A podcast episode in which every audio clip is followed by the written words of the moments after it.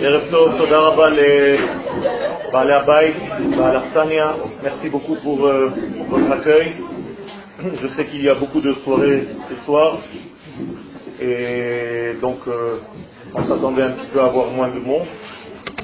Toujours est-il que nous allons parler, bien entendu, de Pourim, et d'une manière plus précise de ce que nous remarquons dans la lecture de la Megillah. La Megillah, c'est le livre, en fait, qui est relatif à Pourim. Ce n'est pas le cas pour toutes les fêtes. Il n'y a pas toujours une Megillah spéciale pour une fête spéciale. Par exemple, à Shavuot, nous n'avons pas une Megillah de Shavuot. Mais à Pourim, il y a une Megillah. Et il y a aussi une Gemara, un Talmud, qui s'appelle Masechet Megillah. Ça veut dire qu'il y a une Gemara spécifique. Et il y a en fait un récit spécifique qui doit être écrit comme un Sefer Torah, sur un vrai parchemin, et donc on ne peut pas faire la bénédiction de la lecture de la Megillah si on n'a pas ce véritable parchemin. Et on remarque quelque chose dans cette lecture de la Megillah, c'est qu'il y a beaucoup de références à des choses apparemment futiles, qui ne sont pas très très importantes au premier regard. Je veux parler de vêtements, je veux parler de couleurs, de matières, d'or, d'argent, d'ustensiles, de couronnes. Incroyable. Et on voit que les choses se multiplient et la Megillah prend soin de nous faire partager des choses incroyables. Je vous lis quelques passages. Chour, Karkas, Trelet, Achuz Bechevlei Bout, ce sont des couleurs, ce sont des matières de vêtements, des argaman, du blanc, du rouge, du pourpre, du bleu ciel, Glilei Kesef, de l'argent, Amoudei Shesh, des piliers en marbre, Mitot Zahav, des lits en or, des caisses et d'argent, Ritzpat Bahat, des sols. C'est quoi tout ça? Veshesh, Vedar, Vesochare, des vêtements en lin, des vêtements en laine, Vehashkot, Biklei Zahav, même les ustensiles sont des ustensiles d'or, des Kelim, Mikelim, Shonim, et encore plein d'ustensiles. Veyain, beaucoup de vin, Malchut, un vin royal, Rav, énormément, Keyadamelech, large, Veashkia Kadat, En Ones, et on boit beaucoup de vin. Gam Vashti Amalka, même la reine Vashti, vient avec un Mishtenashim, fait une réception pour les femmes, et elle aussi, on lui demande de venir avec une couronne sur la tête pour montrer combien elle est belle. Et lorsque les femmes veulent arriver au roi, ou Betor, Beagia, Tornaara, Venara, chaque fois qu'une femme doit arriver chez le roi, la voix est la Melech Achashverosh, Miket Heyotla Kedat Hanashim, après avoir eu sa période, c'est écrit comme ça dans la Megillah d'Esther. Shneim Asar Chodesh, il faut qu'elle se prépare pendant 12 mois. C'est incroyable.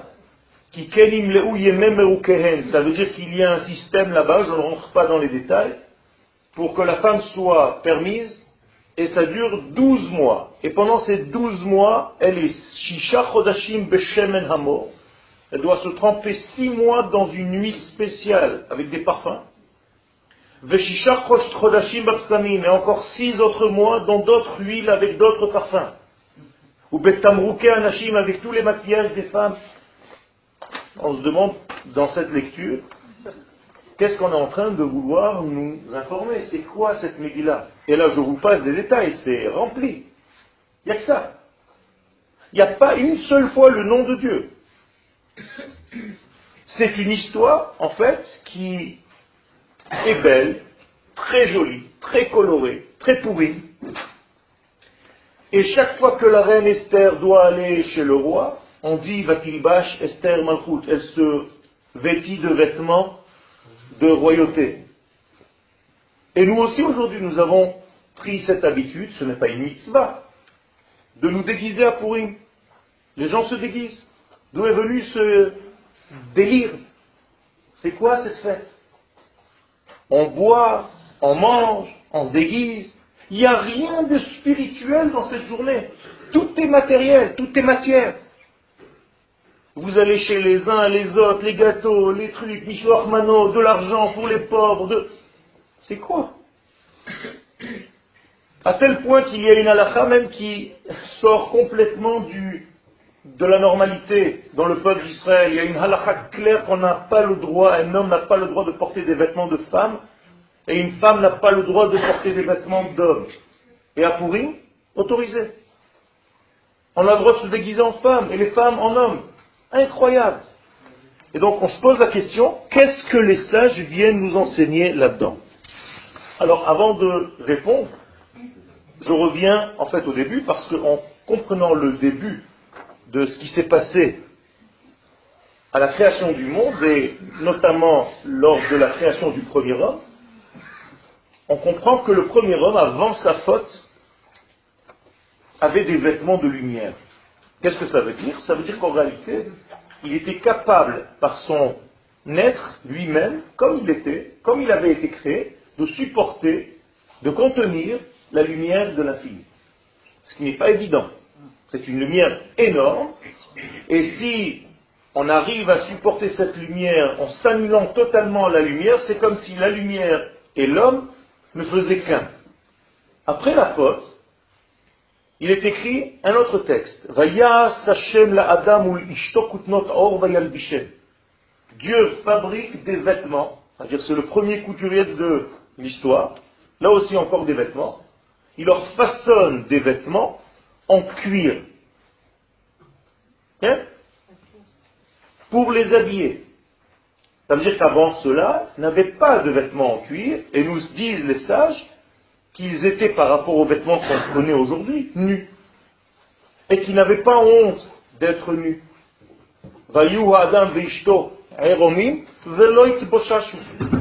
Ils étaient nus sans avoir honte. Ça veut dire que la nudité telle qu'on la connaît aujourd'hui n'était pas un problème. Et en fait, il y avait des vêtements d'autres ordres, d'autres mesures, d'autres degrés. Des vêtements de lumière. D'ailleurs, la fin des temps, c'est le retour de ces vêtements de lumière. C'est peut-être une indication pour ceux qui font de la mode, c'est que la future mode, ce sont des vêtements de lumière. C'est-à-dire des vêtements qui sont complètement en lien avec la lumière divine. Qu'est-ce que ça veut dire? Il faut un petit peu plus approfondir, mais ce n'est pas aujourd'hui qu'on va le faire. Juste un petit détail, ce sera des vêtements faits par des lettres. C'est-à-dire qu'on va se vêtir de vêtements fabriqués par les lettres hébraïques. Il faut comprendre ce que c'est, ce sont des choses de Kabbalah très profondes, et d'ailleurs les sages dans le Zohar nous disent que toute la Torah et les mitzvot que nous apprenons, que nous faisons dans notre monde, ça nous fabrique des vêtements de lumière faits par des lettres, et ce sont ces vêtements qui nous accompagnent après notre mort.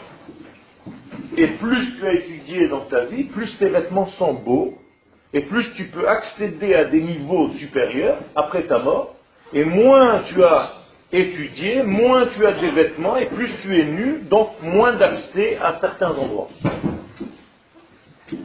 Ça veut dire qu'avant la faute, nous étions intégrés, en tant que créatures, à l'intérieur de ce monde de la lumière divine, et on était en fait équivalents dans notre structure à cette lumière, à tel point qu'on recevait naturellement, puisqu'on s'était complètement aspiré par cette lumière. Et les vêtements ne faisaient pas obstacle entre nous et l'autre. Aujourd'hui, le vêtement, c'est un obstacle aussi.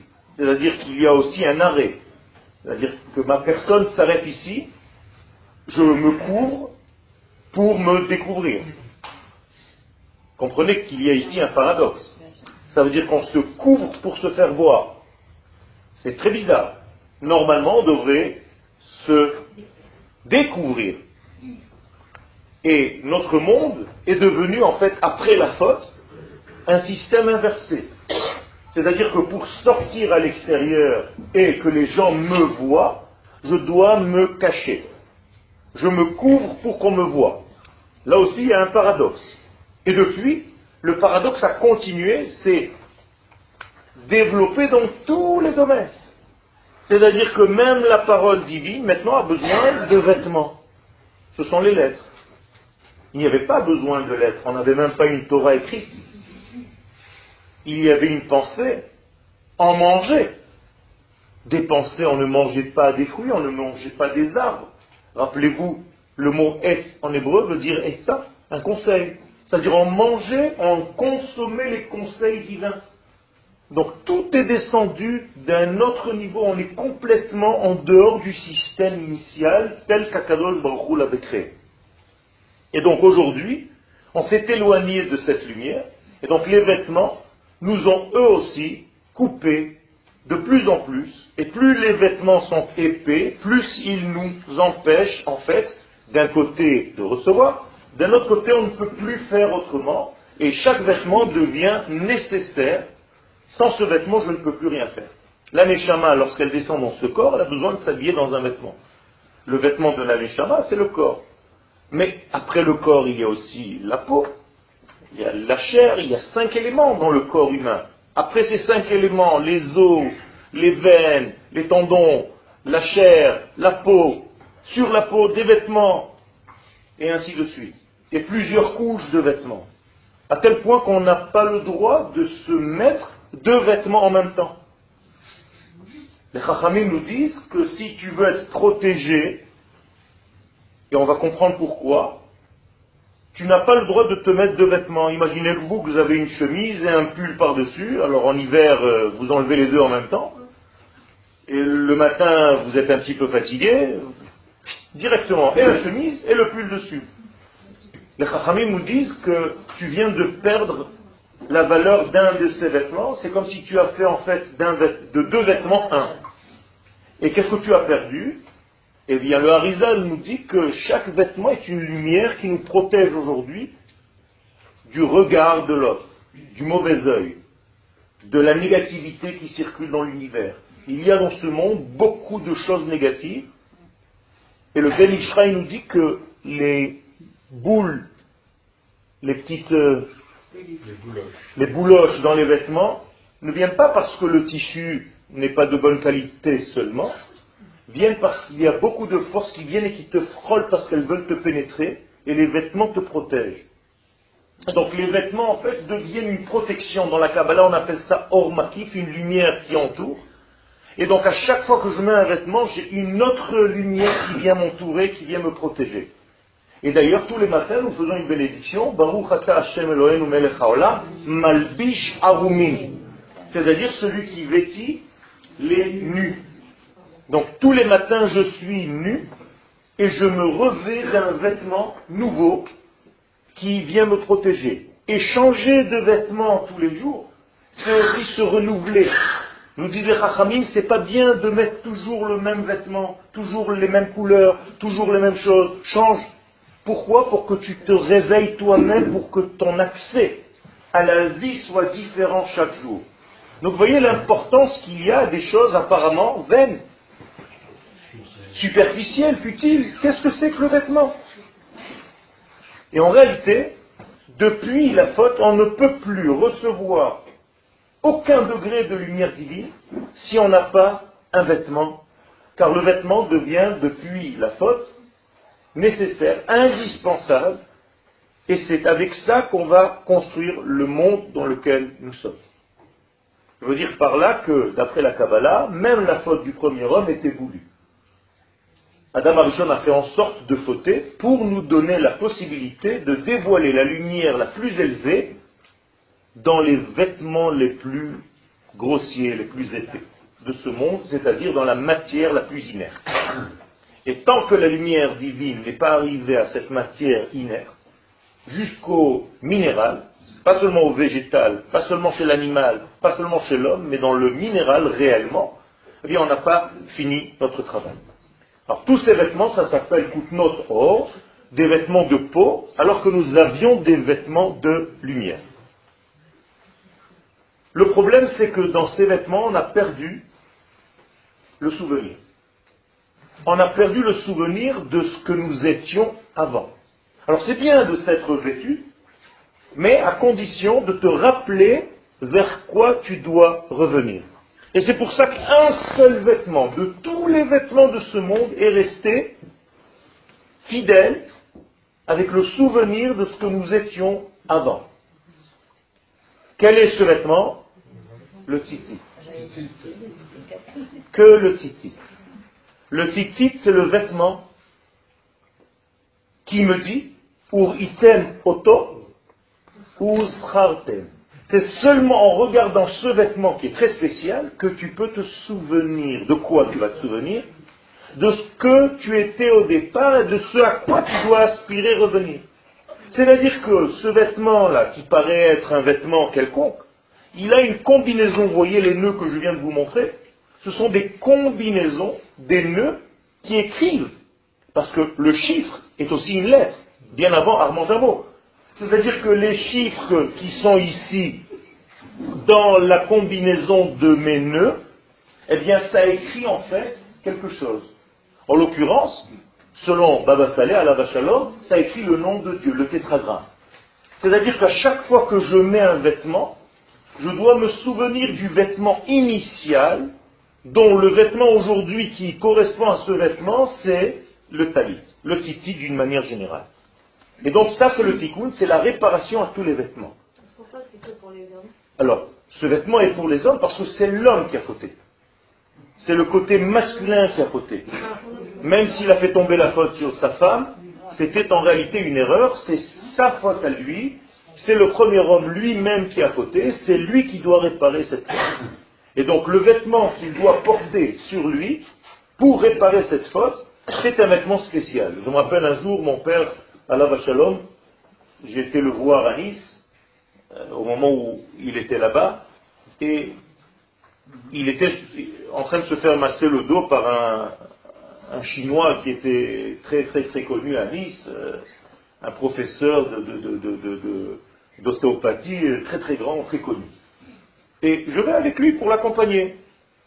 Et une fois que mon père a fini son massage, ce monsieur très gentil me dit « Est-ce que vous voulez que je vois un petit peu si vous êtes en place ?» Alors je lui dis « Ouais, si vous voulez, il n'y a pas de souci. » Alors il me dit « Bon, déshabillez-vous. » Donc j'enlève ma chemise et il voit mon tzitzit. Et il veut s'approcher de moi et il n'arrive pas. Il me dit « C'est quoi ça ?» Alors je lui dis, c'est un vêtement très spécial que nous portons parce que nous avons une protection. Il m'a dit, écoutez, ça fait des années que je vous dis, je suis un très très haut niveau, j'ai jamais vu une protection autour d'un homme comme celle-ci. Incroyable. Pas un juif, hein? Il y a des énergies dans ce vêtement, je ne sais pas si on vous l'a dit, je ne sais pas ce que vous faites, je ne sais pas, c'est la première fois que je vois ça. Je lui dis, oui, je sais. Il m'a dit, mais c'est incroyable, tu es intouchable. Je ne peux même pas m'approcher de toi avec ça. Alors je lui ai dit, normalement, je dois être donc en bonne santé. Il m'a dit, ben enlevez, on verra. J'enlève donc tous mes vêtements, je laisse torse nu, et il commence à me toucher. Il me dit, effectivement, Baruch Hashem, c'était très bien.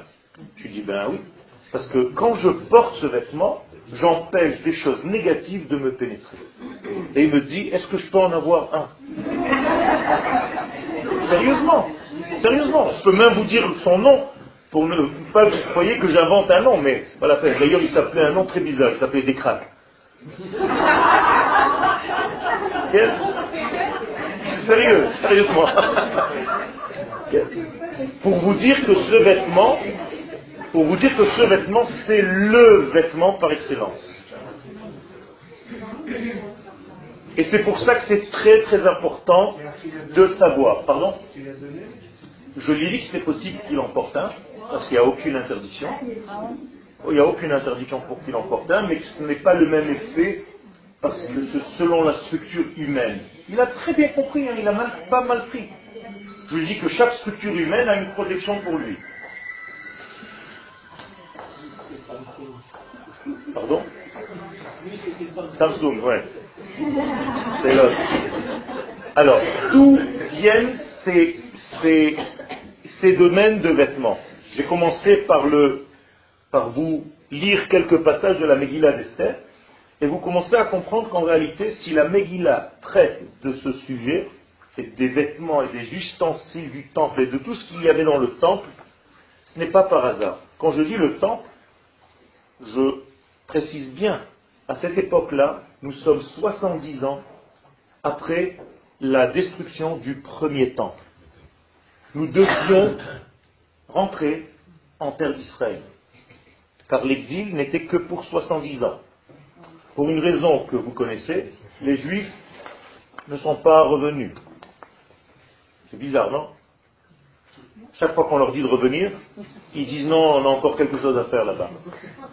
Et donc, ils sont restés là-bas, et en restant là-bas, on a commencé en fait à subir malheureusement ce pogrom qui aurait pu très très très mal se terminer, à tel point que même quand nous fêtons Pourim, nous ne disons pas merci à Dieu, c'est-à-dire le Hallel, parce que le miracle a eu lieu en terre étrangère, qui a continué de rester là-bas, le peuple est resté là-bas, même après la fête. Ça veut dire que la Gemara, lorsqu'elle dit pourquoi on a failli être massacré, une seule réponse. Mipnei shenehenu miseudato shel oto rasha. Parce qu'ils mangeaient là-bas, pardon. Alors comment c'est qu'ils ont continué après ? Bien fait. Parce qu'ils ont profiter, j'utilise les noms d'aujourd'hui, les mots d'aujourd'hui, ils ont kiffé leur exil. Ils mangeaient de la nourriture de ce rachat. Qui c'est ce rachat? Achashverosh. Alors pourquoi tu ne le dis pas? En réalité, les sages sont intelligents. S'ils nous disent qu'ils ont profité de la nourriture, ils ont mangé à une table étrangère que celle qui leur appartient, c'est-à-dire la table en terre d'Israël, c'est pas seulement pour dire que c'était Achashverosh. Otoracha, c'est toujours le même, mais il change de vêtements. Et qui c'est le premier de tout ça? Le serpent. Le serpent, première histoire de toute la Torah, qui en réalité... Là-bas se trouve le premier degré de Haman. Comment Haman? Oui, les sages nous disent que Haman, c'est le serpent. Et d'où est-ce que les sages sont allés chercher ça? Ils posent la question dans la Gemara. Où est-ce qu'on peut trouver le nom de Haman dans la Torah? Réponse, ça n'existe pas. Haman dans la Torah n'existe pas. Puisque l'histoire de Pourim, elle est post-Torah. C'est fini la Torah. C'est bien après. Alors où tu vas trouver Haman? Eh bien ils ont trouvé les sages.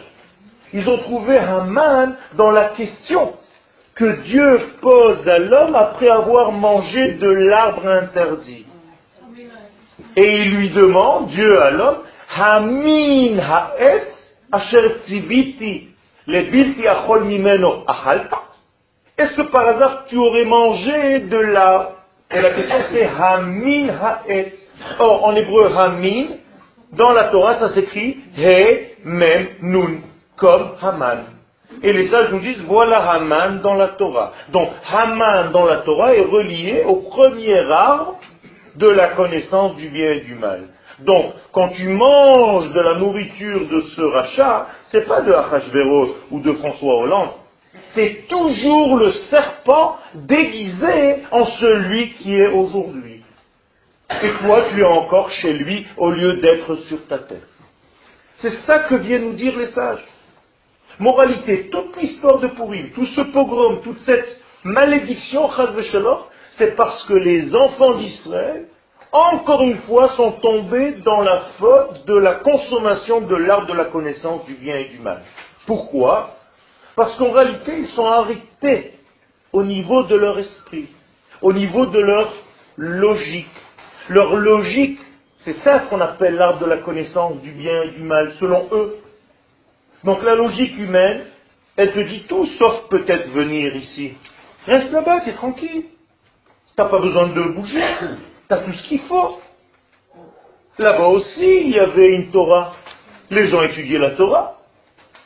Même les bouteilles de vin avaient des tampons cachers avec le bédine dessus.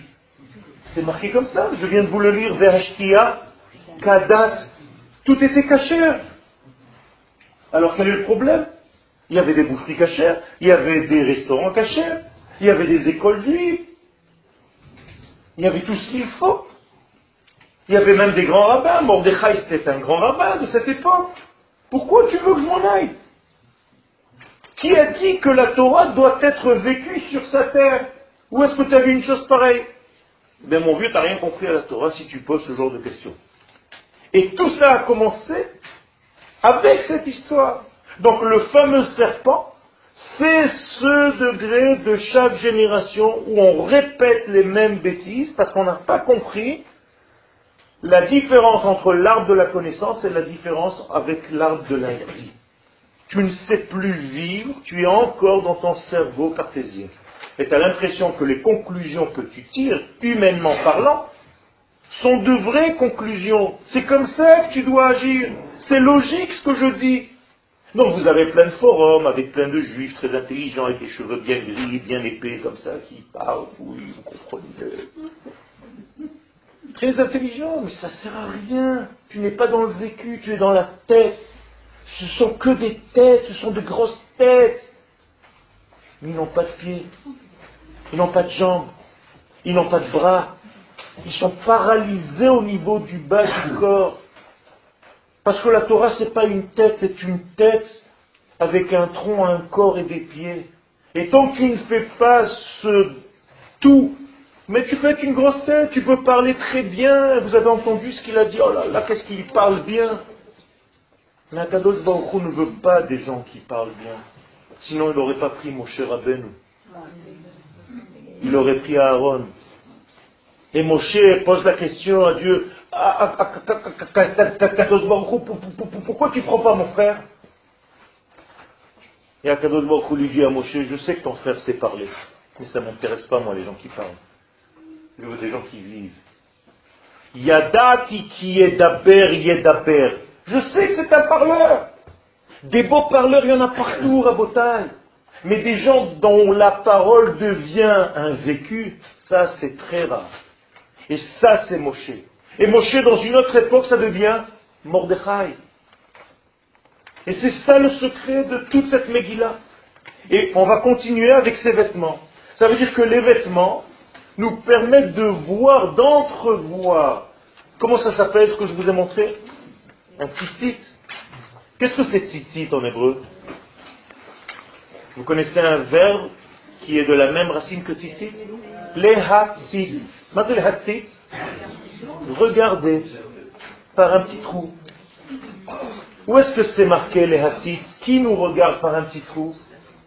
Akadosh Baruch Hu. Metzit. Minacharakim. Akadosh Baruch Hu nous regarde en réalité par le petit bout de la lorgnette. Pourquoi? Parce que justement il y a encore un décalage. Pour ne pas nous brûler, il nous reste que des petits orifices pour faire le lien entre nous et le monde de l'au-delà. Et le tzitzit, c'est le dernier degré qui te permet en fait de voir l'au-delà quand tu es là. Alors je vais vous dire des choses qui vous paraissent complètement incroyable.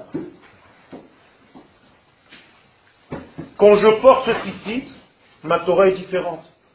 J'enlève ce tzitzit, ma Torah est différente. Quoi, un vêtement change tout? Oui.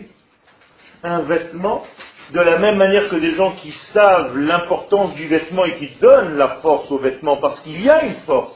Eh bien, sachez que les combinaisons qui sont à l'intérieur du vêtement et le tissage des vêtements sont aussi importants que le vêtement lui-même que tu portes. Par exemple, nous avons une matière qui est interdite de porter.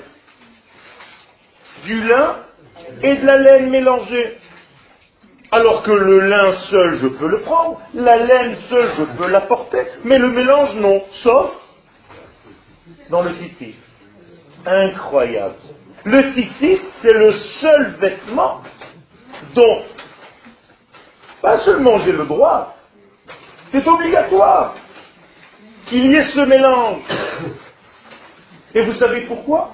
Parce qu'aujourd'hui, avec la science moderne, on s'est aperçu que, chas v'shalom, quelqu'un qui porte ce vêtement qu'on appelle en hébreu shatnez, dont les lettres, dit le Zohar, c'est Satanaz, le grand Satan, eh bien ça attire des rayons gamma de l'espace qui détruisent l'homme, chas v'shalom, en portant un vêtement de cette matière-là. Attends, tu te dis, oh ça va quand même. C'est bizarre. Un vêtement de rien du tout. Et ça, c'est un secret, c'est-à-dire que le mot lehatzit, que le mot tzit, de tzitzit, c'est ce qui nous permet de voir à partir de ce monde ce qu'il y a dans l'au-delà. Donc vous voyez que Akadosh Baruch Hu nous donne des simanim. On va plus loin.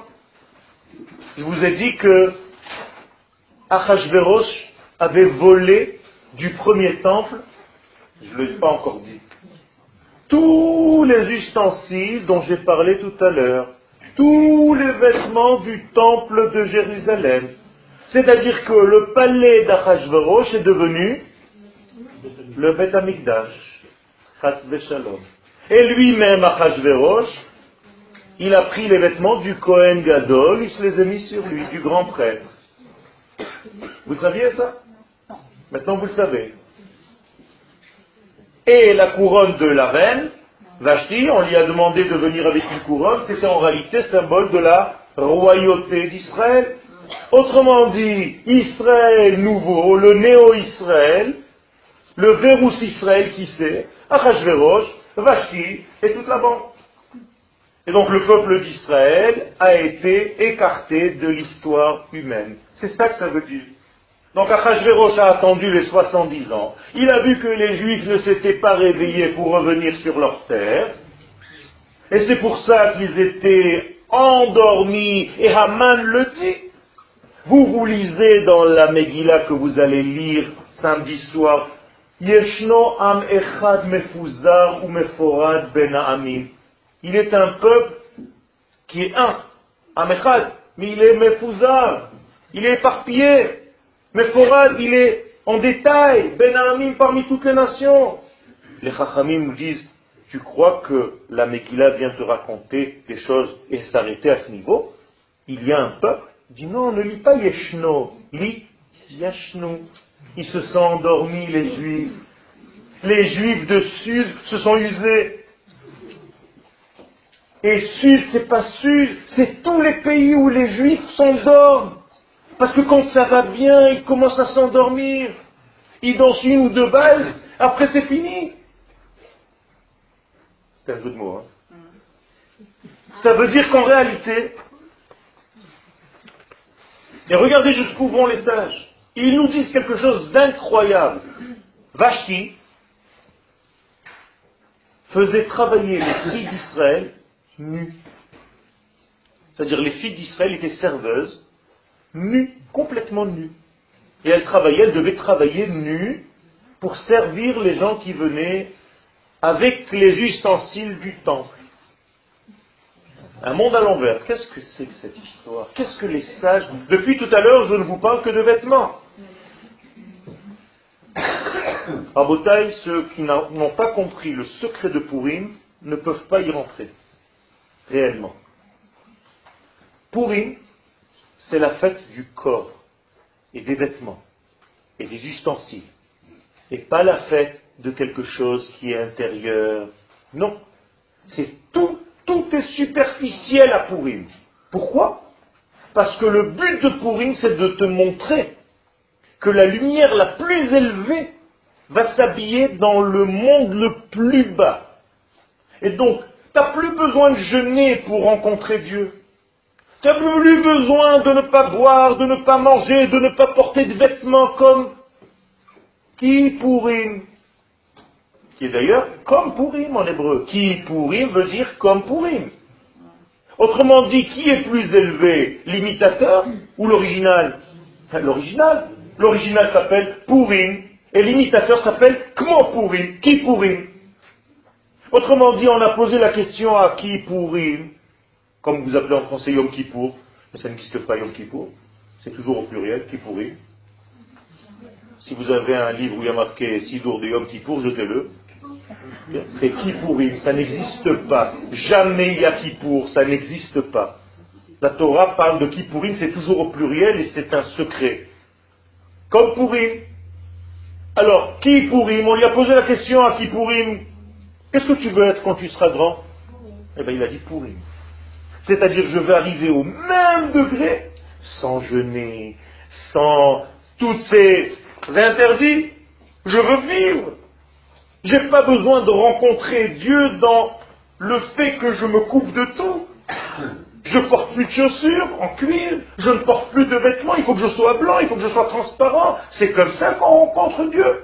Entre guillemets, je ne peux rencontrer Dieu que dans la mort. Qui pourrit? On est tous avec des linceuls. On est habillés en blanc, tous avec des vêtements de mort. Ça veut dire quoi? Ça veut dire que dans l'idéal, tu peux rencontrer Dieu que lorsque tu meurs, comme beaucoup de gens le pensent. La réponse pourrie. Non. Tu vas manger de la viande. Tu vas boire du vin. Tu vas être heureux. Tu vas t'amuser. Tu vas te mettre des vêtements. Tu vas te mettre plein de couleurs. Tu vas profiter de la vie. Et là-dedans, je veux que tu reconnaisses Dieu et que tu révèles Dieu. Ça, c'est autre chose. Traduction un petit peu plus poussée. Dieu n'est pas religieux. Il n'a jamais été religieux. Akadosh Baruch Hu, c'est l'infini, béni soit-il, et il s'habille dans tous les recoins de l'univers. Et si tu l'enfermes dans une synagogue ou dans une yeshiva, c'est parce que tu n'as pas compris, tu as peur. Donc tu préfères le caser. Mais en réalité, il se révèle de partout. C'est ça le divin. C'est ça l'infini. Pourquoi tu fermes Dieu dans un certain contexte de ta vie, dans ta pensée? Pourquoi tu considères que Dieu c'est spirituel? Depuis quand Dieu est spirituel? Il n'est pas plus spirituel que matériel, c'est l'infini, il remplit le tout, il entoure le tout.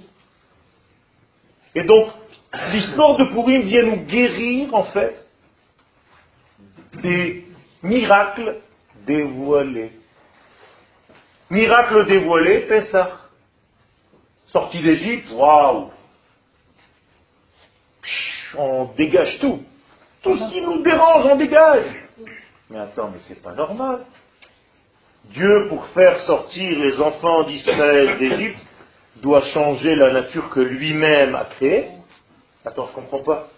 Ça veut dire que la mer que j'ai créée me gêne.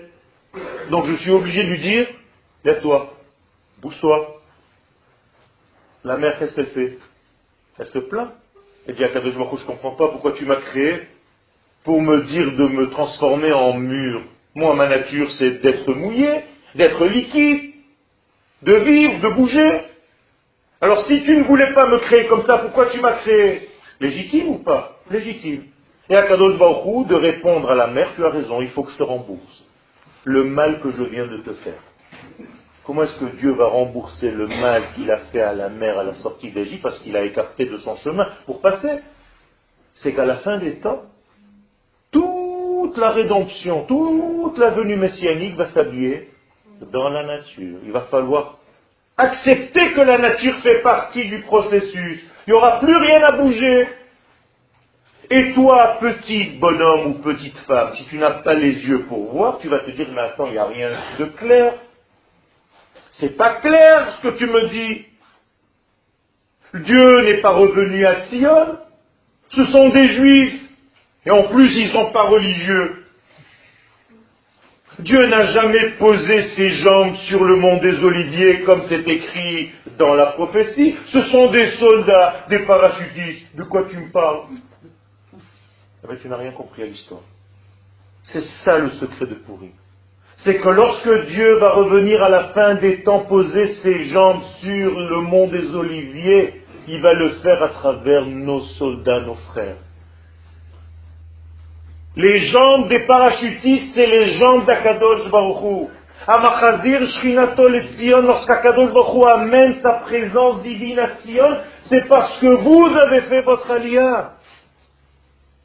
Donc vous permettez à Dieu de revenir à Tzion. Vous ne le laissez pas dans l'esprit de l'exil. Vous ne le laissez pas dans la spiritualité. Et donc, si tu n'as pas compris le sens des vêtements, le sens du cachet, eh bien, tu ne pourras pas dévoiler à l'intérieur du cachet ce qui est réellement caché.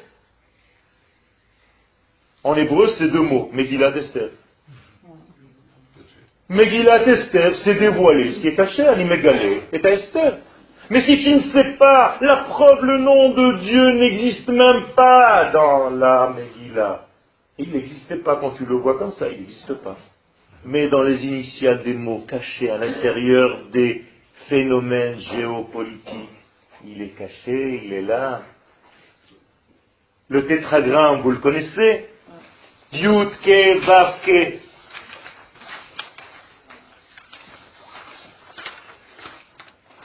Okay. Il est dans la Megillah d'Esther. Seulement pas comme vous croyez, pas comme ça. Dans les initiales, par exemple, je veux que demain vienne le roi et Haman au festin que je fais. Voilà.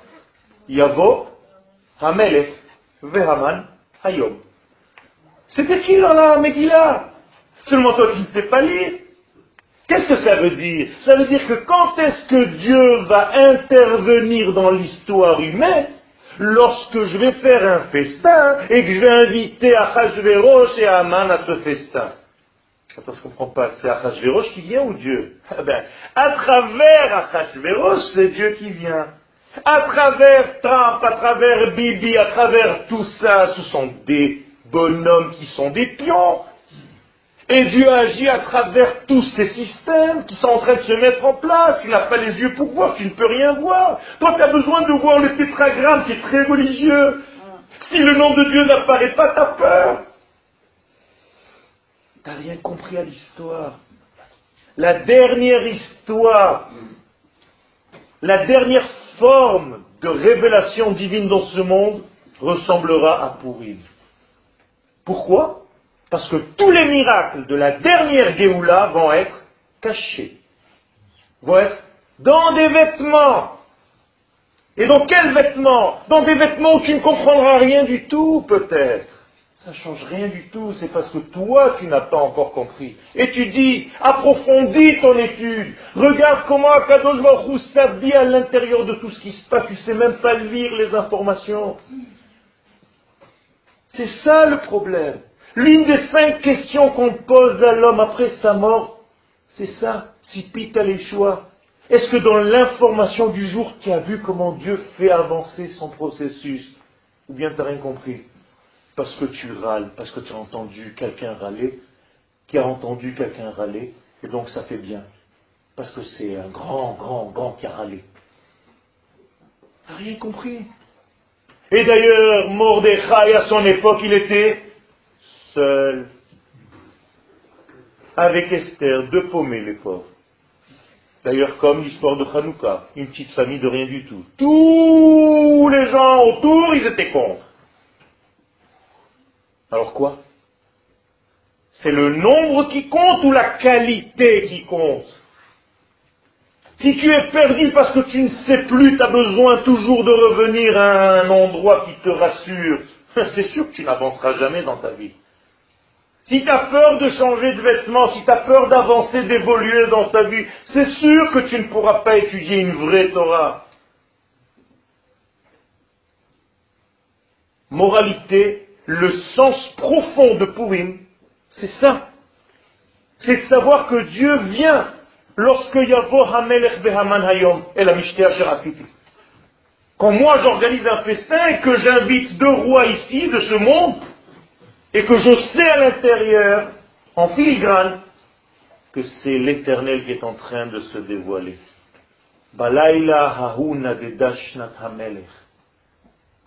Ce soir-là, le roi ne pouvait plus dormir. Les sages nous disent un secret. À chaque fois que le terme Hamelech, le roi, va apparaître dans la Megillah, c'est pas Achashverosh, c'est Akadosh Baruch Hu, c'est le roi de l'univers. Alors décide, je comprends plus. Eh bien c'est simple. Il y a un vêtement, et maintenant vous avez compris que le vêtement avec lequel j'ai commencé le cours, c'est pas seulement des vêtements. Toute notre vie, c'est un grand vêtement. Toutes les informations du jour, ce sont des vêtements. Les pensées, les paroles des uns et des autres, ce sont des vêtements qui contiennent des énergies infinies. Et si tu ne sais pas les déceler, les décoder, si tu n'as pas de décodeur, eh bien toute ta vie, c'est un... C'est tout. Et comment comprendre le Comment comprendre qu'on a sacrifié ce passage? Alors il faut comprendre que dans le peuple d'Israël, des événements aussi graves viennent et font la Géoula.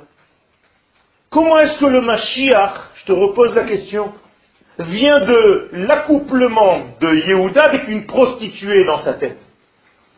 C'est une histoire propre. Comment est-ce possible que le Mashiach vient d'un inceste entre un père et ses deux filles? C'est propre, ça.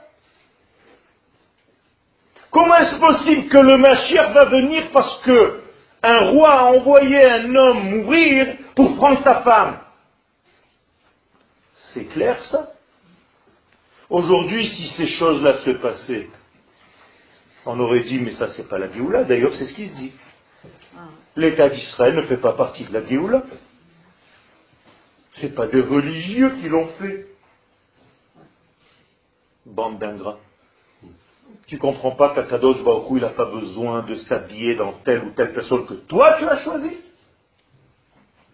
Tu comprends pas qu'Akadosh Baruch Hu fait l'histoire et fait avancer son histoire dans des histoires qui ne sont pas très très très, j'allais dire, catho.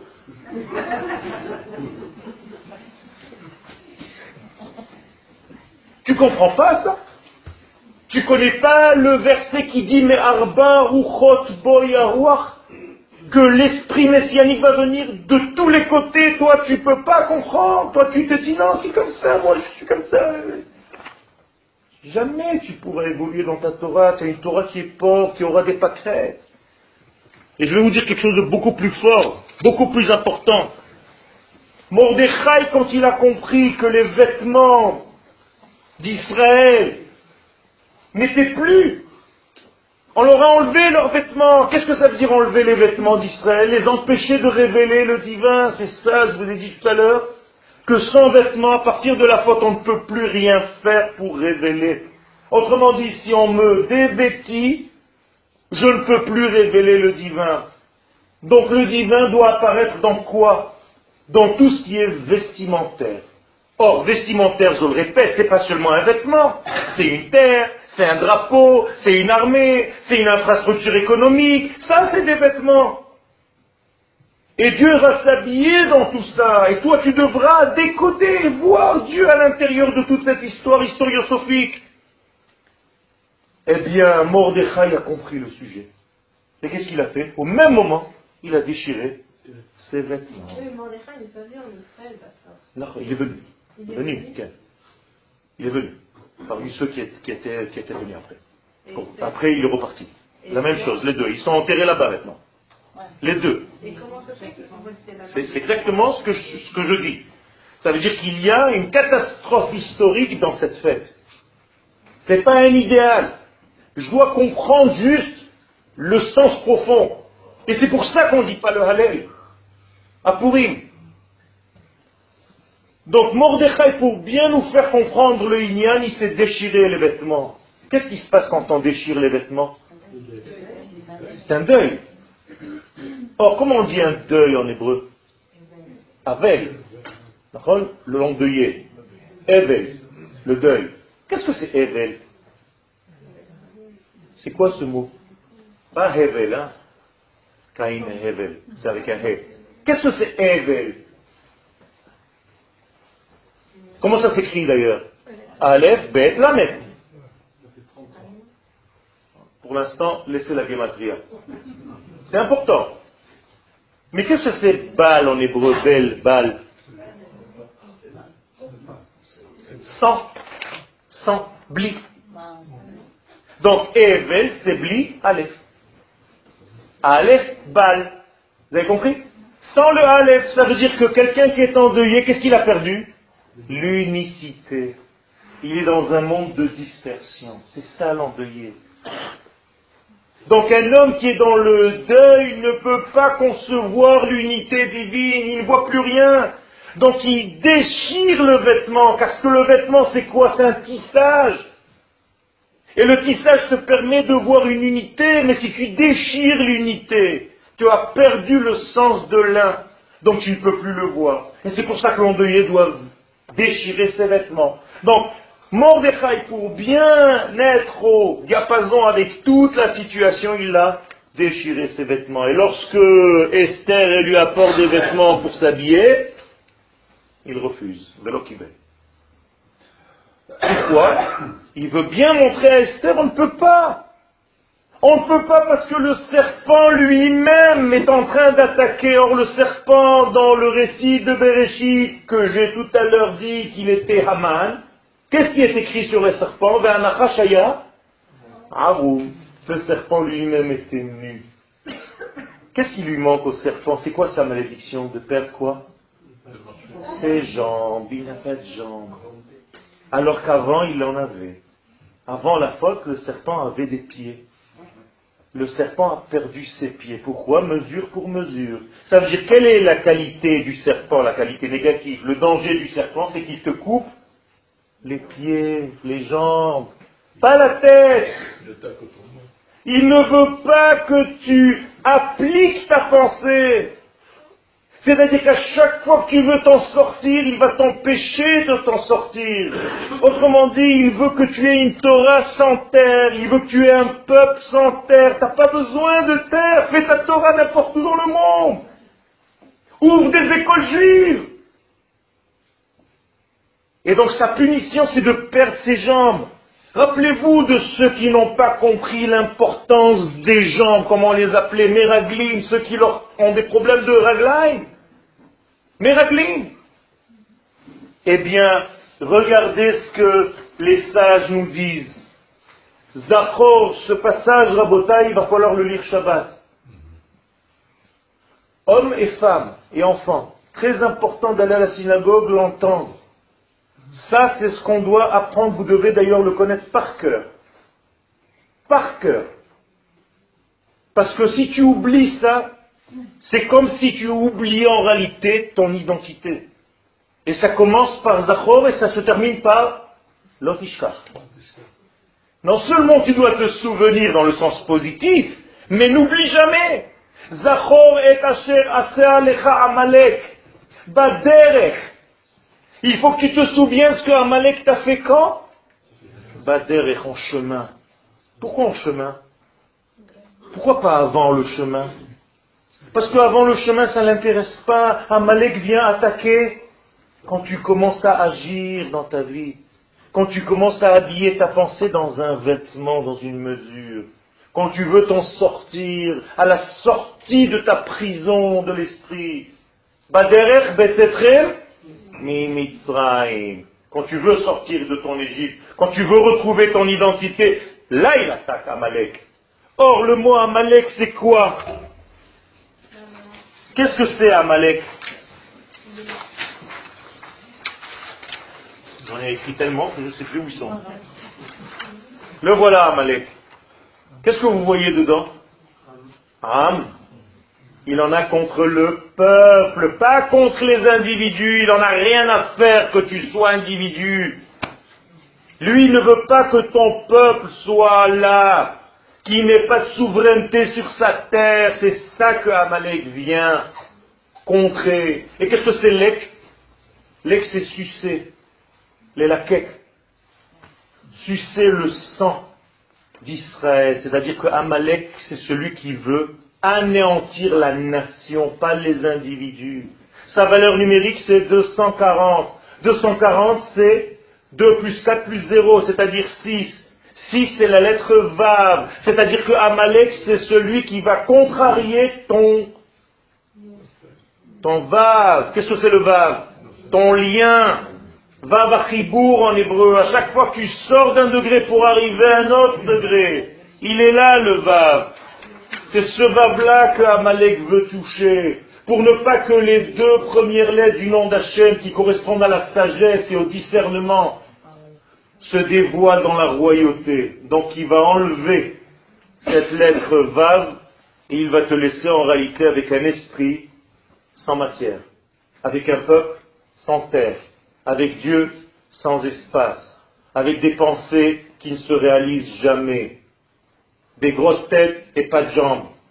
C'est la même chose, un homme sans femme. Tout ça, c'est la même chose.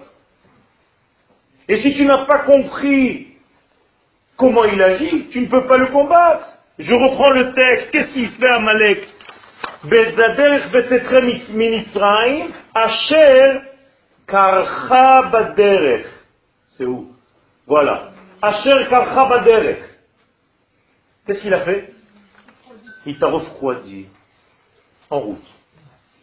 Autrement dit, il te casse baderech, toujours le chemin. Donc je dois faire filat baderech. Je ne fais pas de filat abayt. Ni quand je suis arrivé, ni quand je suis parti. C'est sur le chemin que je fais la bénédiction, parce que c'est le chemin qui est dangereux. C'est au moment où j'ai décidé de m'en sortir que c'est dangereux. Donc il te refroidit. Et il dit que tout ce qui t'arrive, ce n'est que le fruit du hasard. Donc karcha, c'est pas seulement refroidi, c'est ben mikré, akol mikré. Ah ben tu sais, hein, c'est arrivé comme ça aurait pu se passer autrement. C'est ça, Malek. Vayezanev becha. Qu'est-ce que ça veut dire Vayezanev becha? Zanav. La queue. Il a pris ceux qui sont à la queue, ceux qui ne sont pas dans l'initiative des choses. Ils ne comprennent rien, ils sont là, ils traînent. Ils traînent. On leur dit que c'est terminé. Non, Vayezanev becha. Et Rosh Hashanah, qu'est-ce qu'on dit chez Niel le Rosh? Vélo les Zanav. On veut être à la tête, pas à la queue. Donc lui, il attrape ceux qui sont à la queue. Et les sages, qu'est-ce qu'ils nous disent? Il a attrapé ceux qui ont été rejetés par la nuée protectrice à la sortie d'Égypte. C'est pas leur erreur. Même ceux d'Israël qui sont sortis de la nuée, c'est-à-dire ceux qui ont compris que leur vie était individuelle, qui ne faisaient plus partie du collectif Israël, sont sortis de la nuée. Au moment où tu sors de la nuée, qu'est-ce que c'est? C'est une expression, vous comprenez? C'est que vous vivez votre vie comme des individus qui n'ont rien à faire de ce qui se passe autour de vous, avec votre état, votre peuple. C'est pas une manière de vivre, ça, Hazbe Shalom. C'est dangereux. Moi, j'en ai rien à faire, j'écoute pas les informations, je sais même pas ce qui se passe, ça m'intéresse pas. C'est assourd, tu es en train de te déconnecter de ta nation tout entière. Il faut que tu saches comment Akadosh Baruch Hu est en train de faire avancer les choses, il faut que tu te mettes au courant de tout ce qui se passe. Tu ne peux pas te déconnecter. Il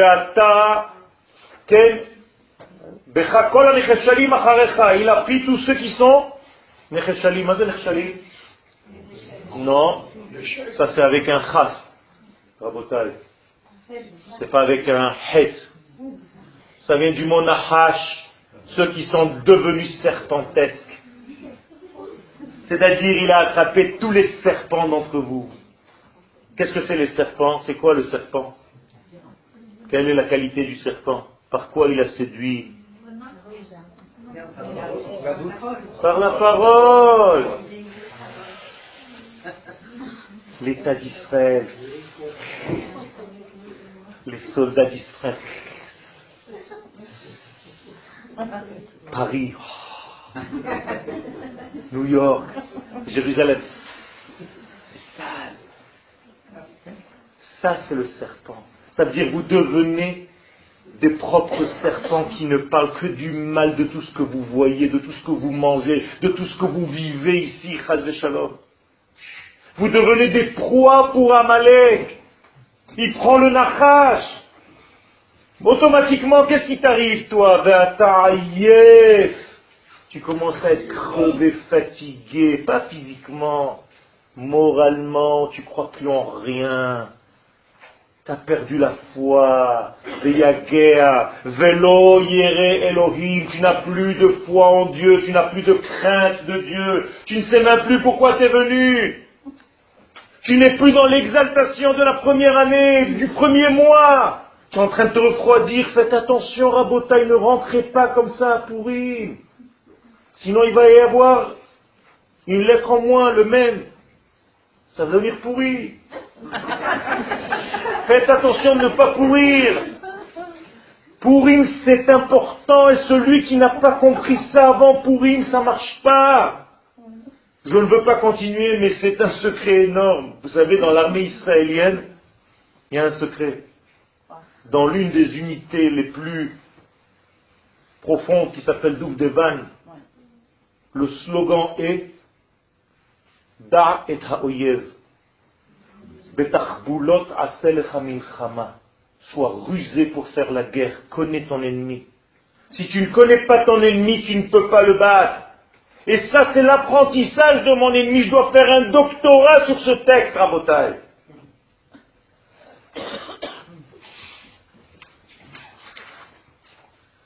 Le Midrash nous raconte une histoire. Il nous dit pourquoi les enfants d'Israël de cette époque sont tombés à ce niveau-là. Et il nous dit parce qu'ils sont devenus Rash et Mach, deux noms de pauvreté, de lamentable, il n'y a même pas de mot en français, je ne sais même pas comment dire, au ras des pâquerettes. C'est pour ça. Or, Rash et Mach nous font remarquer les kabbalistes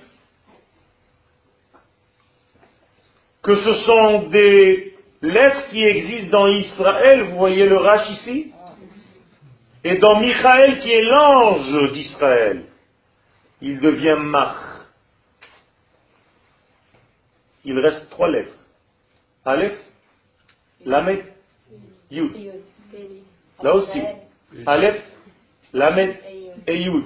Esther, la reine Esther, quand elle a entendu ça, que les enfants d'Israël sont devenus Rash et Mach, elle a dit, Eli, Eli, lama azaftani. Mon Dieu, pourquoi tu m'as quitté? Mais qu'est-ce que ça veut dire mon Dieu? Les lettres de Élie, Élie, revenez dans Michaël et dans Israël pour compléter, parce qu'on est en train de se perdre, on est en train de perdre nos vêtements. Et qu'est-ce que c'est que ce Élie? Je vous ai fait la valeur numérique de Élie, c'est M, la maman. C'est-à-dire tu as perdu ta matrice, tu as perdu ton idéologie première, tu as perdu ce qu'on appelle dans la Kabbalah ta zehut, ta bina, ton discernement, ton essence, ton identité. Et si tu as perdu ton identité, tu es foutu. Tu deviens marera, c'est-à-dire deux notions de pauvreté. Tu es complètement pauvre, tu as perdu tes vêtements. Et les vêtements d'Israël, c'est Élie, ce sont ces trois lettres. Esther connaissait ce secret. Je termine avec une Mishnah. Vous avez compris l'essence un petit peu du vêtement, l'importance du vêtement, l'importance de la terre.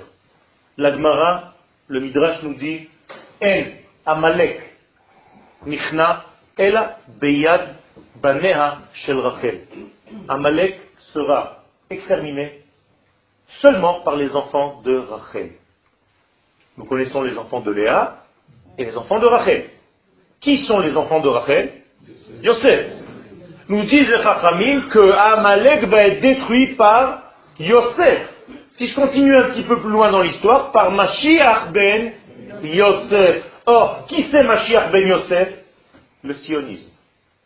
Yosef est en valeur numérique Sion, 156. Ça veut dire que Amalek, on va le détruire quand le peuple d'Israël reviendra sur sa terre. C'est sa destruction la plus grande. Autrement dit, tu n'as même pas besoin de prendre des armes. Tu le brûles dans son essence au moment où tu montes sur ta terre. Et surtout cette année où la majorité du peuple juif est sur la terre aujourd'hui, Baruch Hashem, selon officiellement la Knesset. Ça veut dire quoi? Ça veut dire que Amalek est à bout. C'est fini. Parce que le peuple d'Israël revient à Machazir Shchinato Lezion. Et c'est ça qui le détruit, c'est pas moi qui le dis, c'est le Midrash. Seulement les enfants de Yosef. Yosef, Rachel, c'est la structure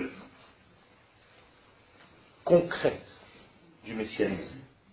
Les routes, les autoroutes, les ponts, les immeubles, les affaires, les sociétés, l'argent, les banques, l'armée, l'État. Ça, c'est Mashiach ben Yosef.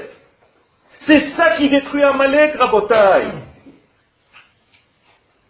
Mishnah. La Mishnah Megillah.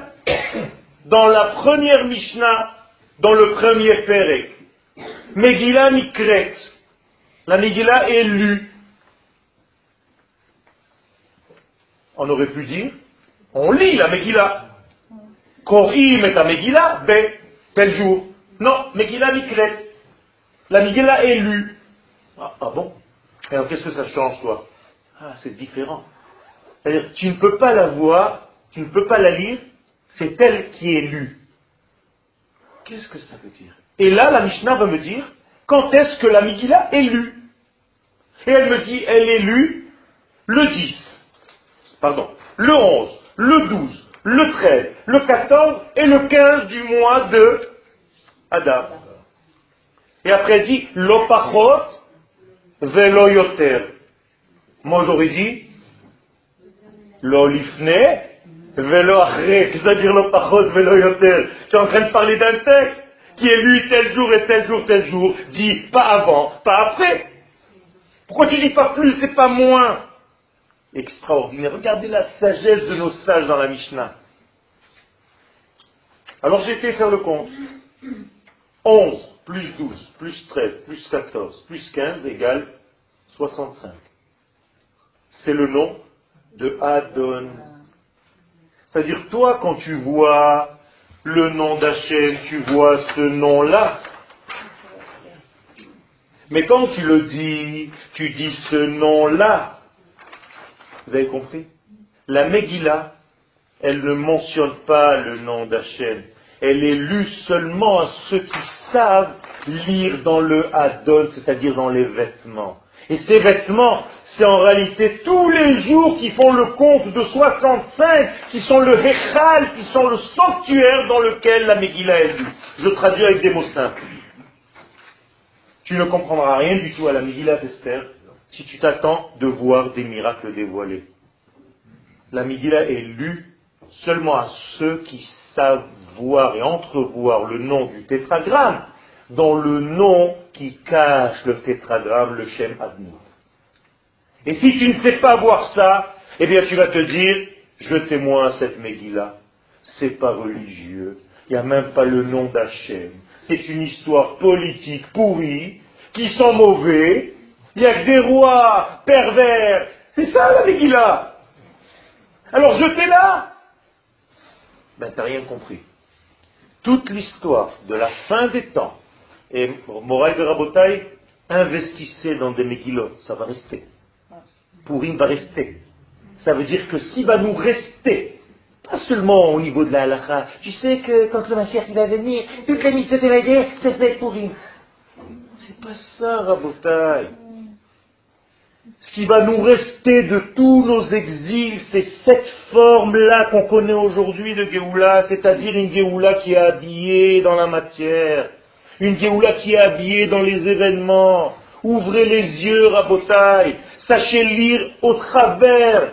Ne soyez pas bourrou comme ça. Si vous ne voyez pas le tétragramme, alors c'est pas juif, c'est pas religieux. Non, regardez. Tout est caché, tout est camouflé. Et si tu arrives à faire ça, eh bien tu relis tous ces degrés. Ce que je suis en train de vous dire, c'est très grave, et je vais terminer vraiment par ça. C'est que le mot Adam vient du mot Aderet. Vous savez ce que c'est Aderet en hébreu? Une étole. Vous savez ce que c'est une étole? Un vêtement qui cache, très joli. Eh bien, c'est exactement. Adéret, c'est le mot de Hadar. Autrement dit, tout ce que je viens de vous dire, c'est que tout le mois de Hadar est un beau vêtement. Et si tu ne sais pas voir à travers ce vêtement, tu n'as rien compris. Et je vais vous dire plus. Si tu lis la Torah sans approfondir ce texte de la Torah et que tu ne vois que le vêtement de la Torah sans comprendre le sens profond, autrement dit, si tu as peur d'étudier la Kabbalah, si tu as peur de rentrer dans le secret de la Torah, tu donnes la main à Amalek. Parce qu'Amalek, lui, qu'est-ce qu'il fait? Il sépare les mondes, il ne veut pas que tu pénètres à l'intérieur du texte des secrets. Il veut te laisser à l'extérieur. Eh bien, tu lui donnes la main, Chaz Veshalom. Donc le manque d'étude du secret de la Torah, c'est un danger. Et ça, c'est le secret de tout ce que nous faisons à Pourim. Et je termine par... Une fois que tout ceci est mis en place, eh bien, tous les vêtements reviennent. Qu'est-ce qu'on est en train de dire à la fin?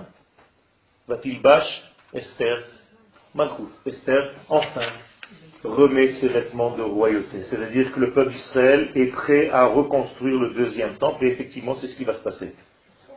Juste entre nous, c'est que il n'y a que les paumés qui sont montés. Les grands rabbins, les grands riches et tout ça, ils sont restés là-bas.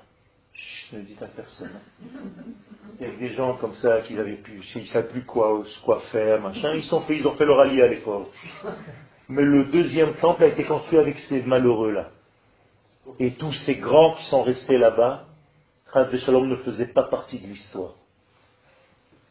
Mordechai, Yatsam Lifnei HaMelech Belevush Malchut, lui aussi il est revenu avec un vêtement de roi. Shoshanat Yaakov, Tzahala Vesamecha, Bir'otam Yachat, Chelek Mordechai. Tout termine par des vêtements maintenant. Au début on avait enlevé les vêtements, maintenant tout le monde parle de vêtements, de vêtements, de vêtements. Tout le monde se rhabille. Secret, vous avez compris. Le vêtement, c'est ce qui permet à Dieu de se véhiculer dans ce monde. Ce qu'on appelle les vêtements sacerdotaux. Okay? Ça veut dire que Dieu utilise le vêtement pour véhiculer ses messages dans ce monde.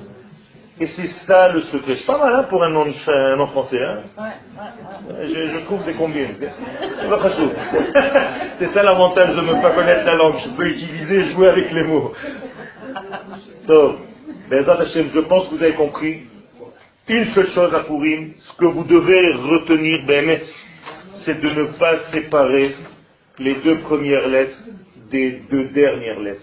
Car Amalek, il cache. Ki yad al-kes yak milchama l'Hashem ba'Amalek. Amalek ne veut pas que les deux premières lettres du nom d'Hashem, qui est la sagesse et le discernement, cerveau droit, cerveau gauche, descendent vers la colonne vertébrale et vers nos deux jambes. Donc faites attention de ne pas séparer ces deux mondes, Chas v'Shalom. Il faut unifier ces deux mondes. Et la meilleure manière d'unifier ces deux mondes, c'est de continuer à vivre normalement, de kiffer la vie, de manger, de boire, de s'habiller, et de savoir qu'à l'intérieur de tous ces vêtements et de tout ce que tu fais, Dieu est en train de circuler avec ses valeurs. Toda Rabba.